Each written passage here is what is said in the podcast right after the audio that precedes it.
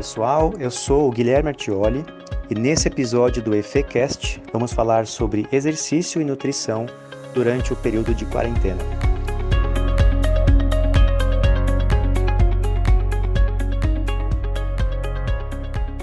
Eu sou formado em Educação Física, fiz mestrado e doutorado em Educação Física e hoje eu sou docente da Escola de Educação Física e Esporte da USP. E eu estou aqui conversando com a Marina.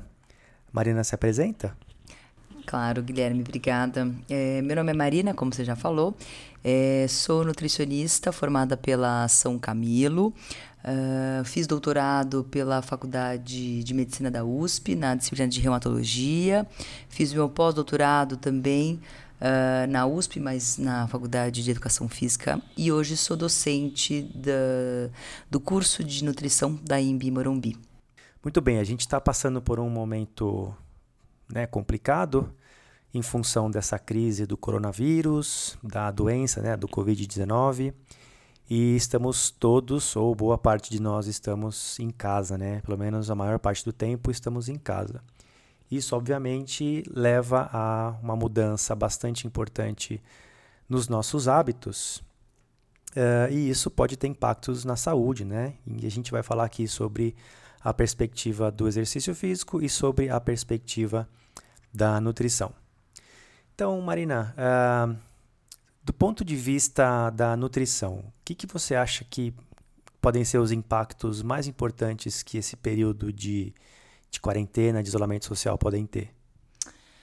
Bom, Guilherme, eu na verdade eu vejo vários impactos, né? É claro que existem impactos gerais, né? Enfim, acho que alguns impactos a gente já percebe no nosso dia a dia, outros a gente acho que vai percebendo ao longo dessa quarentena, né? E até mesmo posterior a isso, esse, esse período.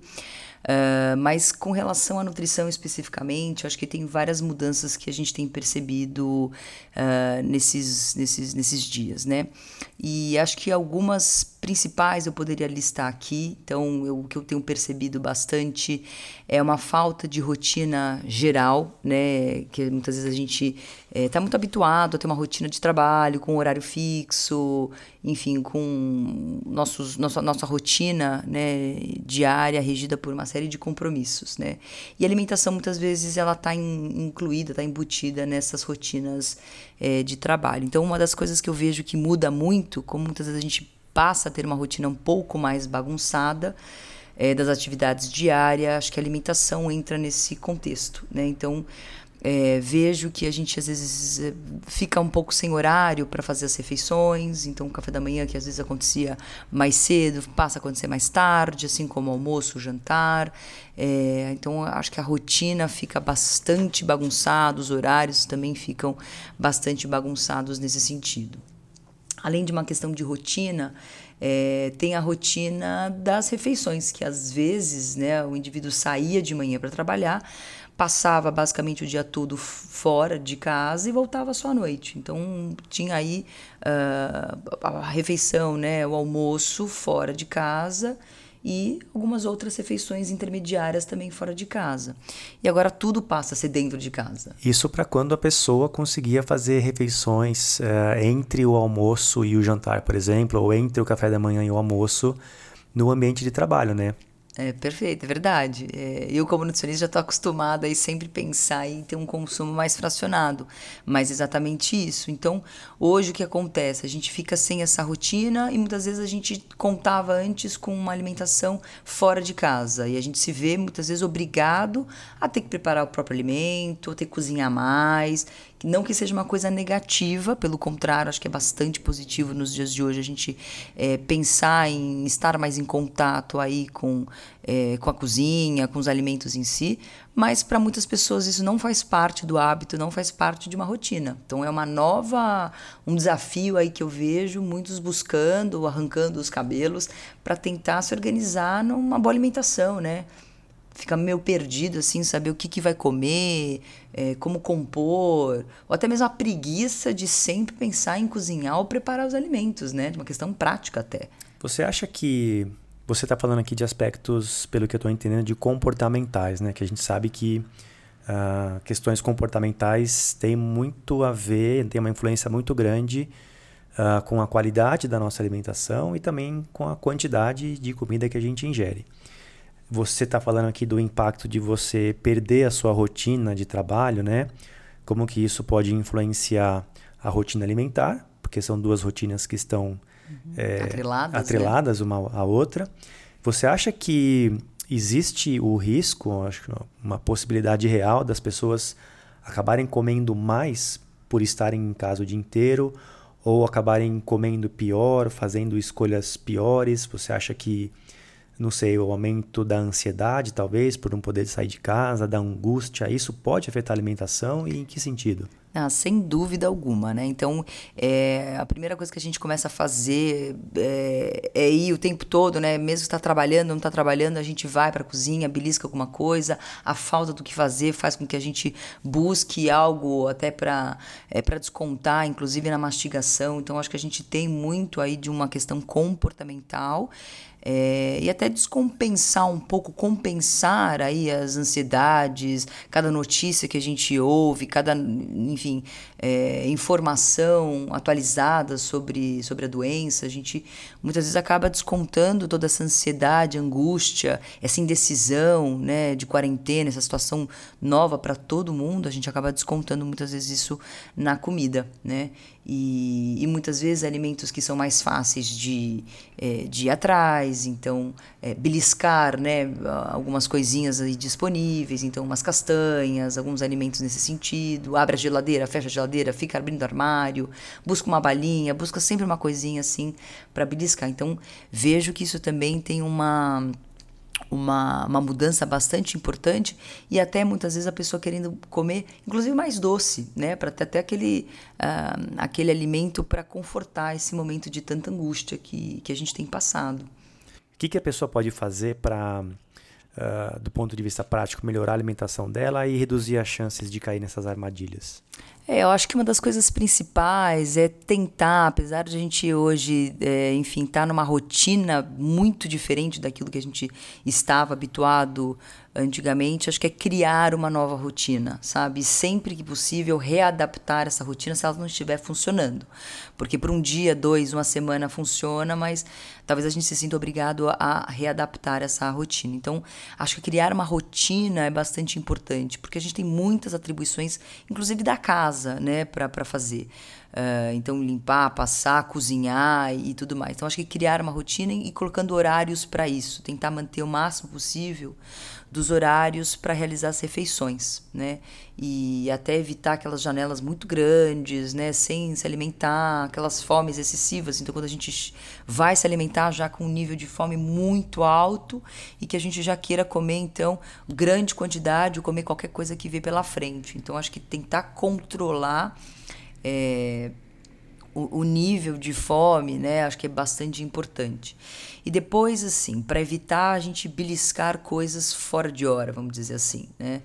É, acho que é interessante fazer, então, é, lanches intermediários entre as refeições, sempre que tiver fome. Claro que é importante sempre respeitar a fome. E, e sentar à mesa para fazer a refeição e não beliscar, ou, enfim, uh, sentar e prestar atenção no que está comendo, no que está fazendo de fato. Então, poderia dizer que a pessoa deveria evitar comer na frente da televisão ou comer na frente do, do computador. Perfeito. Comer olhando para o celular. Perfeito. Acho que isso é muito, muito, muito, muito importante. E outra coisa também é organizar os alimentos que estão dispostos na nossa cozinha, nossa dispensa e assim por diante, porque muito das nossas escolhas alimentares, elas são guiadas pelo nosso ambiente. Então, basicamente, se você está com fome e você vai procurar comida no seu armário, se você abrir o armário e você avistar ali um amendoim, por exemplo, um né? belo de um chocolate. Um chocolate, exato. É mais provável que você opte pelo chocolate, né? Sem dúvida alguma, sem dúvida alguma. Então, por exemplo, você abre a geladeira, tá com fome, não sabe o que comer, tá aquela fome ainda que você não tem uma, uma certa seletividade, né? E aí, se você encontrar um pedaço de bolo, uh, algo que sobrou do, da refe das refeições anteriores, provavelmente você vai escolher por esses alimentos, né? Ou ainda, fica abrindo e fechando o armário, se tiver disponível uh, na estante, no balcão, é, pacotes de bolacha, ou até mesmo aqueles Tupperwares, né, ou uh, potes com uh, com castanhas. A gente vai pegando uma mão, vai pegando um punhado, vai pegando uma, duas bolachas, uma balinha aqui, uma balinha ali. E quando a gente vê, a gente está comendo muito mais do que a gente deveria. Então, acho que uma dica aí nesse sentido é tentar, uh, primeiro, se possível, não ter esses alimentos à vista, né? e, e, e, e em contrapartida, colocar alimentos, né, que sejam mais saudáveis aí, então frutas, verduras já disponíveis, fáceis para ter acesso e consumo. Então, por exemplo, se tem um abacaxi, um melão, uma melancia, né, que você já faça isso, já descasque, já deixe higienizado, cortadinho, já para a hora que a gente abrir a geladeira, ao invés de ver um bolo, né, deixa ali o abacaxi cortado ou uma cenoura, de repente já fatiada, gostosa para poder uh, beliscar ou fazer realmente um, um, um lanche intermediário, um iogurte, um queijo, algo nesse sentido. Então, deixar os alimentos é, mais saudáveis, digamos assim, mais à vista e mais fáceis de você ter um pronto consumo, em, de, em detrimento dos alimentos, dos doces, dos açúcares, uh, desses alimentos menos saudáveis que deveriam estar menos à vista, menos disponíveis isso poderia ajudar as pessoas a ter escolhas melhores. Sem dúvida alguma, sem dúvida alguma. Acho que isso ajuda bastante e acho que é isso, né? A pessoa ter um pouco mais de consciência nesse momento e aproveitar, né, para estar presente também uh, na, nas refeições, nas situações. Então, hoje fala muito né, sobre é, comer aí mindful eating, né? Então você comer com atenção plena. Então acho que isso vale principalmente nesses momentos, né? De a gente estar presente, não ficar conectado aí com as informações, com as coisas que estão acontecendo, mas aproveitar esse momento para ter essas percepções, que acho que é um momento riquíssimo para isso. É, né? Seria um momento de se desligar de tudo que está acontecendo no mundo, que está angustiando a gente, que está aumentando a nossa ansiedade porque se a gente, na hora de comer, tiver com esses sentimentos todos aflorados, isso pode aumentar a chance da gente se desconectar de nós mesmos, se desconectar da nossa fome, se desconectar do prazer de comer e acabar entrando é, num episódio de comer impulsivamente. Uhum então acho que é isso que você quer dizer, não é, Marina? Ah, sem dúvida alguma, sem dúvida alguma. Então é claro que precisa existir uma preocupação em termos de qualidade alimentar, né? Isso não exclui o fato do,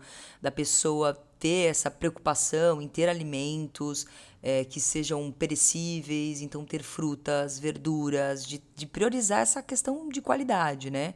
Eu sei que acho que a primeira iniciativa que a maioria das pessoas eh, tiveram é, quando ficaram sabendo que iam ficar um tempo em isolamento, era fazer compras de supermercado e de hum, alimentos que conseguissem, sei lá, sobreviver ou durar por longos períodos, Os né? não perecíveis. Os né? não perecíveis, né? Então, pacotes de macarrão, latas de, enfim, é, de, sei lá, de atum, de milho, né? Alimentos enlatados. Os congelados também, né? Os congelados, exatamente. Então, já pensando nessa possível carência de frutas e verduras e alimentos mais perecíveis.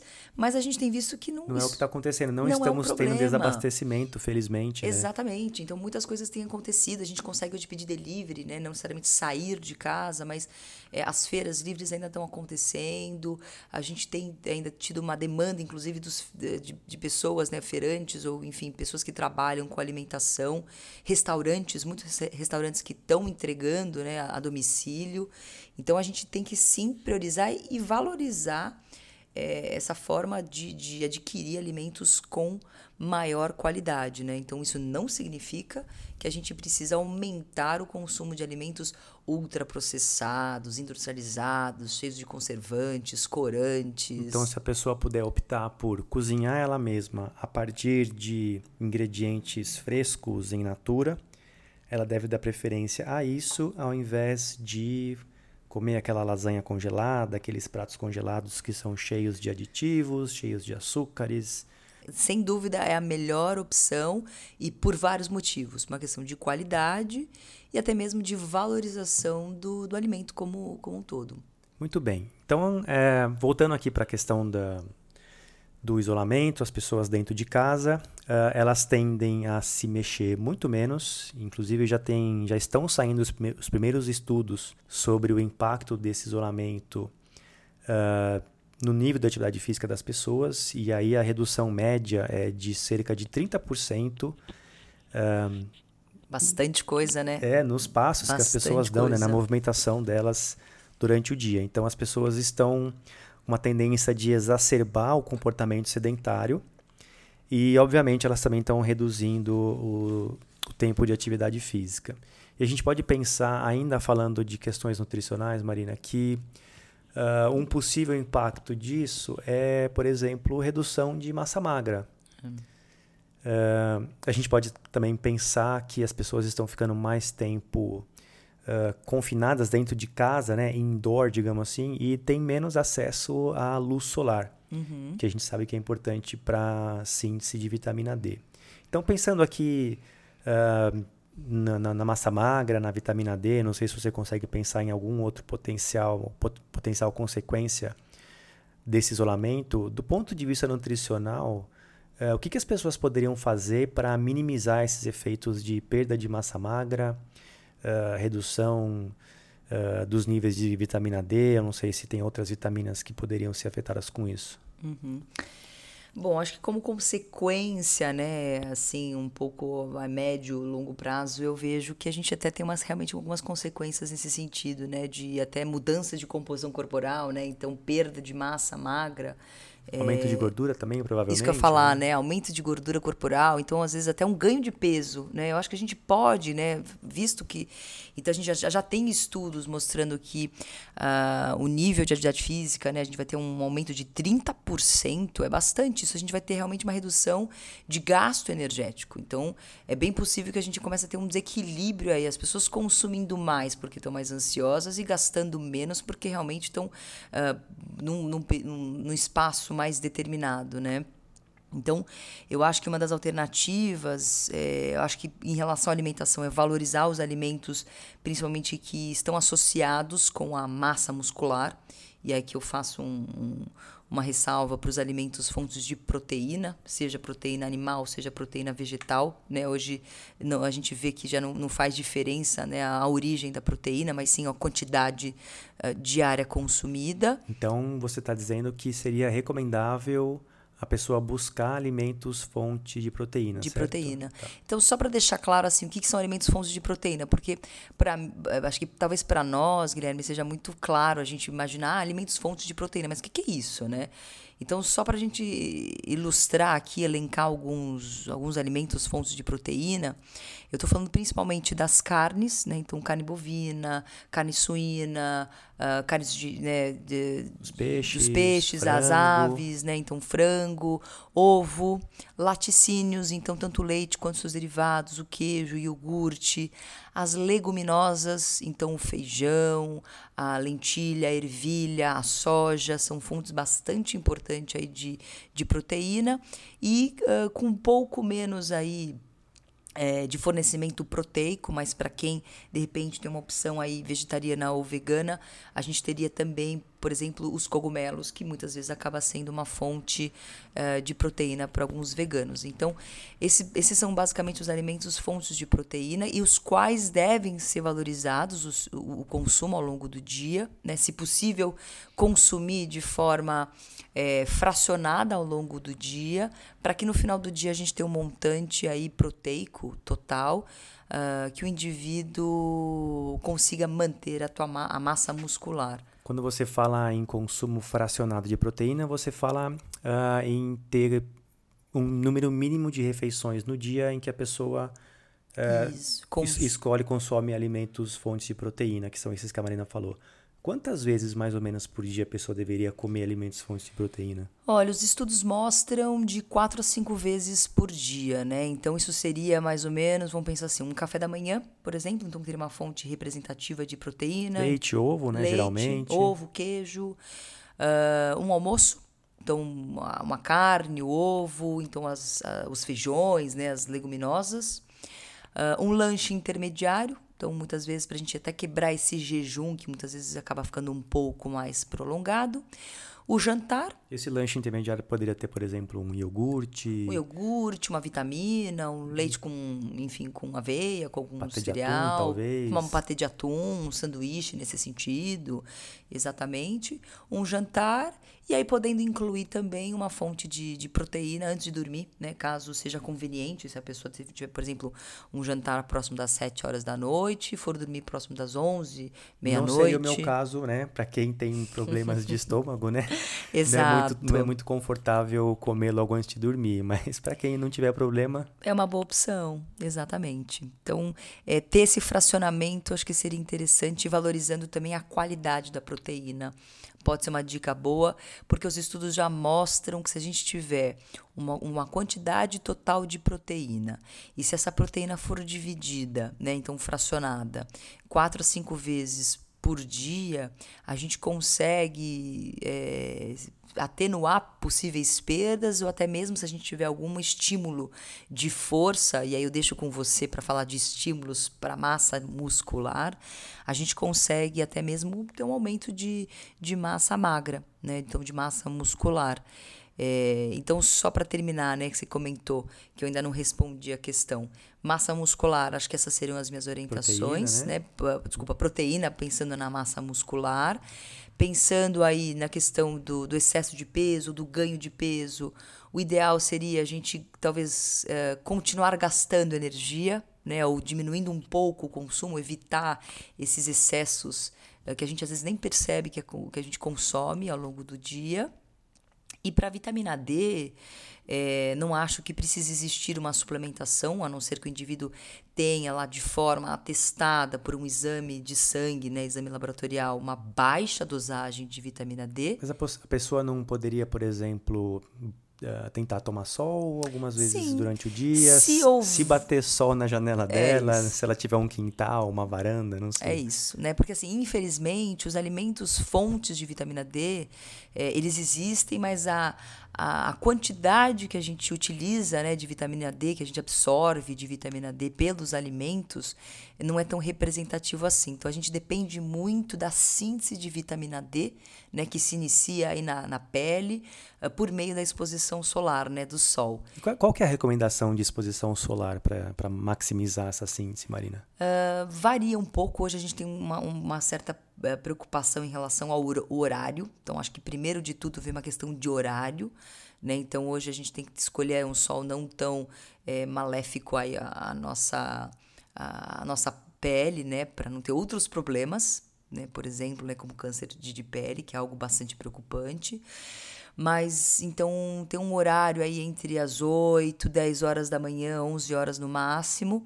E dependendo da quantidade né, de, de, de membros que você expõe ao sol, pode variar aí de 10 minutos até 30 minutos. Então, imagino que quanto maior a área corporal, maior a superfície Corpórea. corporal exposta ao sol, menos, menos tempo, tempo, você precisa ficar exposto ao sol. Perfeito, perfeito, exatamente então, isso. Então, se você conseguir uh, tomar sol na sua varanda, na sua janela, para os homens sem camisa, para as mulheres de, de top, saia, de, né? short, né? Uh, talvez 10, 15 minutos, né? Sim. Tá escolher, escolher um horário em que o sol não seja muito fraco Uhum. E também evitar horários em que o sol seja muito forte, é. talvez. O sol do meio-dia, é, por exemplo. O nível de radiação seja muito incidente, muito, muito alto. Muito, muito, muito alto, exato.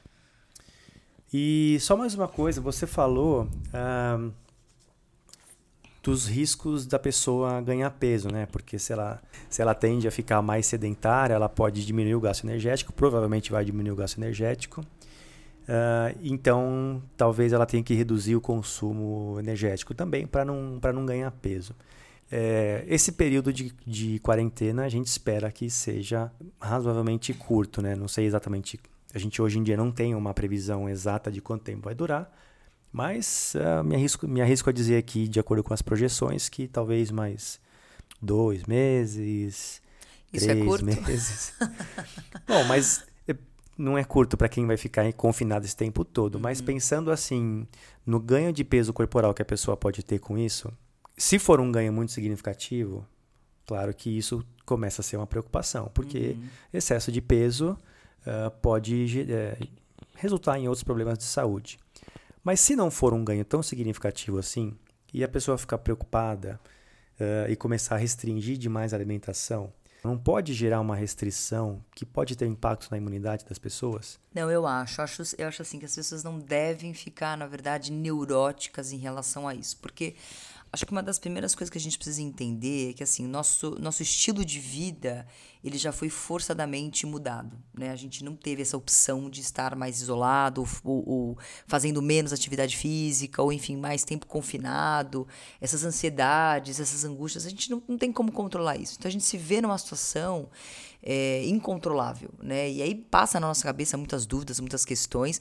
A gente tem que, acho que talvez pegar um pouco mais leve conosco, sabe? Como indivíduo mesmo, não se cobrar tanto né, nesse momento, em termos de ter essa preocupação excessiva, esse medo excessivo de ganhar peso. É, acho que esse, esse era principalmente o meu ponto, porque eu acho que isso é uma opinião minha, tá? Muito pessoal minha, mas eu acho que nesse período em que a gente naturalmente está menos ativo, eu não vejo grandes problemas em a pessoa ter algum ganho de peso. Eu acho que é natural a pessoa, uhum. numa situação dessa, ter algum ganho de peso.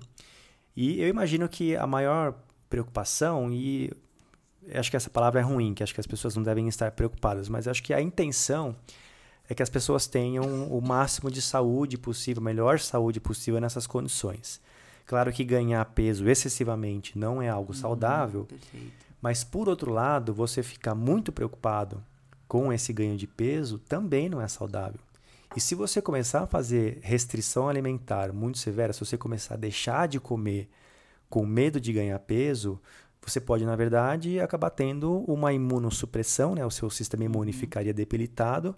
E caso você seja contaminado ou com coronavírus ou com qualquer outro patógeno, uh, você reduz as chances, né? a força do seu corpo de lutar eu acho que não é a melhor hora para as pessoas fazerem restrição dieta, alimentar, dieta né? restritiva de forma alguma, uhum. mas sim as pessoas devem estar uh, atentas aos seus hábitos Uh, pensando em manter uma boa saúde durante esse período. É. E aproveitando, eu até gostaria de, é, sabe, até fazer um pedido, né, para as pessoas, porque eu sei que é, é, tem, as pessoas às vezes têm muito hábito de, é, de verificar, né, se está ganhando ou não está ganhando peso e ir lá na balança do banheiro e se pesar, né. Então, acho que uma das coisas que a gente realmente tem que evitar para não, não aumentar ainda mais esse, essa ansiedade, né, totalmente desnecessária nesse momento, é ficar pesando, né, ou aferindo o peso com frequência, porque isso só vai piorar esse quadro, né?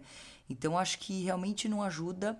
Acho que a ideia hoje, né, assim, principalmente nesse momento de tantas incertezas, a gente criar algumas rotinas, algumas rotinas que realmente uh, faça o indivíduo garantir aí a mínima qualidade de vida, né? Ou garantir uma qualidade de vida e bem-estar.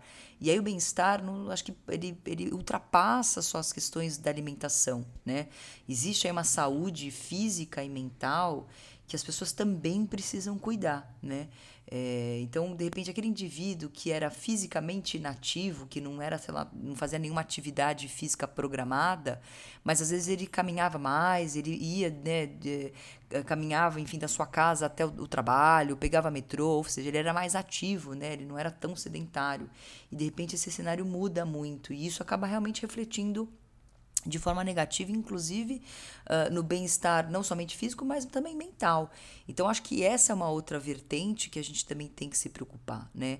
Uh, é importante a gente cuidar da, da qualidade da alimentação, da quantidade, mas acho que aí até jogo para você a bola, Guilherme, que é, aí é da tua área mesmo, para as pessoas também valorizarem um ponto que eu acho que é fundamental né, que é o indivíduo tentar se manter ativo, evitar aí a entrega total ao Netflix ou qualquer, enfim, programa e séries na frente da televisão ou o tempo todo no celular ou no computador, né, as telas pretas que a gente chama. E, e, como que de repente a gente poderia fazer isso de uma forma mais natural, até mesmo dentro de casa, porque uh, o problema é esse: as academias estão fechadas, os parques estão fechados, uh, os clubes, enfim. Então existe uma grande restrição nesse sentido, né? Eu acho que para quem já fazia algum tipo de atividade física, de exercício, é importante que se continue fazendo. Dentro de casa, é, dentro das possibilidades de cada um. É difícil saber o que cada um vai conseguir fazer, porque depende muito do que está ali disponível à sua mão. Mas existem muitas maneiras de adaptar exercícios físicos, adaptar programas de exercício físico. Certamente não vai ser a mesma coisa aqui na academia, certamente não vai ser a mesma coisa aqui no clube, mas é importante manter esse ativo de alguma forma. Existem inúmeras cartilhas, inúmeros, inúmeras recomendações, tem perfis nas redes sociais dando dicas de como fazer uh, exercícios, mas é importante que as pessoas continuem se exercitando e que elas continuem uh, trabalhando pelo menos três aspectos da aptidão física, né? que seria o treinamento de força, a musculação, que é importante para minimizar as perdas de massa magra, uh, treinamento aeróbio, né, que seria importante para minimizar uh, as perdas de aptidão cardiovascular, e o treinamento de flexibilidade e mobilidade. Né? Então, se a, se a pessoa conseguir fazer, se vocês conseguirem incluir uh, exercícios que contemplem essas três uh, capacidades físicas, vocês vão ter já um programa de, de treinamento bastante completo. Dá para fazer exercícios de força só com o peso do corpo. E não é nada muito diferente do que as pessoas fazem na academia, na, na musculação, séries convencionais. Uh, então, recomendo que, que as pessoas procurem uh, as cartilhas e essas recomendações para fazer isso. Inclusive, o nosso grupo de pesquisa fez uma, uma cartilha de exercícios físicos link disponível no site, onde, onde vocês baixaram aqui esse, esse arquivo, uh, para vocês também poderem baixar essa cartilha. Lá tem os exemplos dos exercícios físicos. Para quem não estava acostumado a fazer exercício físico, para quem não treinava antes da, quarentena, é, é sim possível começar a ser mais ativo. E aqui eu acho que precisa ter uma ressalva, porque para quem, quem era sedentário, é, precisa tomar cuidado para não exagerar. Porque a pessoa que não está acostumada a treinar, se ela exagerar, ela pode ter dor muscular, ela pode eventualmente necessitar ir para o médico, ela pode se machucar, ou ela pode ter é, eventualmente uma imunossupressão e incorrer nesse mesmo problema que a gente falou da pessoa que faz dieta restritiva e acabar ficando com um corpo menos apto a lutar contra uma infecção que apareça. Tá? Então, eu não acho que seja razão. Eu já achei, já inclusive já fui da opinião de que não era a hora para começar a treinar quem não, quem era sedentário. Isso porque eu achava que esse período ia ser mais curto do que ele está se mostrando. Então, já que a gente tem pelo menos aí uns dois, três meses pela frente, eu acho sim que quem não treinava pode começar a treinar. E só faço ressalvo para que tome cuidado com o volume uhum. de exercício. E quando eu falo volume, eu me refiro ao tempo de exercício, ao número de repetições, e também tomar cuidado com a intensidade. E quando eu falo intensidade, eu digo a velocidade de execução, ao peso que se coloca, né, a sobrecarga. E Guilherme, eu tenho uma pergunta para fazer para você. Eu já vi algumas pessoas, inclusive pacientes meu, perguntando o que, que, que eu achava sobre uh, sair nas ruas para correr, para caminhar, para fazer é, esse tipo de atividade, né? Então, até mesmo uma forma de sair um pouco de casa e, e espairecer um pouco, tomar um pouco de sol, até para, enfim, refazer aí, fazer um pouco de vitamina D. E aí, queria saber de você, o que, que você acha disso, se a gente poderia ter isso como uma recomendação ou se existe um risco nesse sentido. Do ponto de vista individual, seria ótimo, né? Agora, do ponto de vista coletivo, hum. se todo mundo fizer isso, é, nós, nós teremos as pessoas nas ruas aumentando o risco de contaminação. Então é por isso que a recomendação é para que se faça os exercícios dentro de casa. Uhum. E aí as pessoas vão ter que usar a criatividade para adaptar rotinas de, de exercício, de treinamento dentro de casa. Ou, na melhor das hipóteses, dentro dos seus prédios, para quem uhum. mora em prédio, uh, isso se o prédio permitir, permitir né? que as pessoas utilizem é, áreas comuns. Né? Tem prédios que estão proibindo. Usar escada, por exemplo, seria uma, uma possibilidade? Fazer subir e descer escadas no prédio, por exemplo, se uma pessoa vive em prédio? Na minha opinião, sim. Inclusive, trocar o elevador pela escada seria, primeiro, um bom jeito de você evitar o elevador, que já é. Uma fonte, né? uma forma de contaminação. Uma forma de aglomerar, né? tem ali um risco de contaminação. E de ao mesmo tempo você fazer exercício físico. Uhum. Ah, mas eu moro no trigésimo andar. Bom, talvez se você nunca fez exercício na vida, subir 30 andares de escada logo de cara, né, de uma vez, seja demais. Né? Uhum. E aí entra naquilo que eu falei de tomar cuidado com volume, tomar cuidado com intensidade. Se esse for o seu caso, você pode começar aos poucos e obedecer, né? Fazer aquela progressão bem tranquila. Então, um dia você sobe um andar, no outro dia você sobe dois. E conforme você vai se sentindo mais apto, mais confortável com aquele exercício, você sobe três, quatro e assim por diante. Uhum. E com relação à frequência, assim, da, da atividade física? Porque muitas vezes quando a gente, enfim, se matricula numa academia, começa né, o engajamento novo de uma, atividade, a gente tem lá uma, uma, uma frequência de duas, três vezes na semana. É, esses exercícios agora que a gente poderia pensar em casa, nessa situação, a gente poderia manter essa mesma frequência de duas a três vezes ou teria alguma outra recomendação? Poderia até fazer mais, poderia fazer todos os dias. Se a pessoa tiver uh, ânimo para isso, se ela uhum. tiver, se ela conseguir organizar a rotina dela para fazer todos os dias, não vejo muito problema em você fazer todos os dias ou dia sim, dia não, ou dois dias sim, um dia não. É, eu acho que esses detalhes eles têm uma importância secundária é, frente ao fato da pessoa estar ou não fazendo exercício. Uhum. Então, o principal é estar fazendo exercício. Qual exercício em específico? Qual o tempo de duração específico? Qual a frequência específica? Isso tudo é secundário. Uhum. O mais importante é que a pessoa se mantenha ativa o máximo que ela puder. É, acho que uma vantagem para aqueles que não faziam as tarefas domésticas é que as tarefas domésticas têm um gasto calórico bastante intenso, né? Pois é. Então, varrer, lavar roupa, lavar louça, enfim. É, acho que para quem não estava engajado com esse tipo de atividade, acho que agora passa a ter esse, esse gasto calórico que a gente sabe que, olha, para passar um aspirador ou varrer, a gente tem um, um gasto considerável. É, vai lavar banheiro aqui. A série do dia é lavar banheiro. Que é lavar banheiro, exatamente. Então, pelo menos a gente tem alguns pontos aí que poderiam ser positivos, né?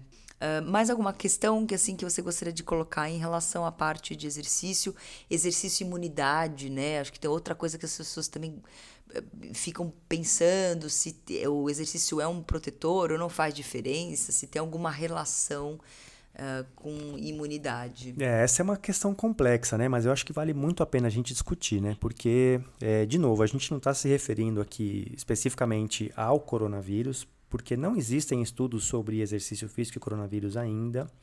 Então, o máximo que a gente pode fazer aqui é exercitar é, o nosso pensamento em o que, que a gente conhece em termos de imunidade geral para infecções em geral e tentar extrapolar isso para o coronavírus fazendo a ressalva de que essas extrapolações elas nem sempre são verdadeiras, né?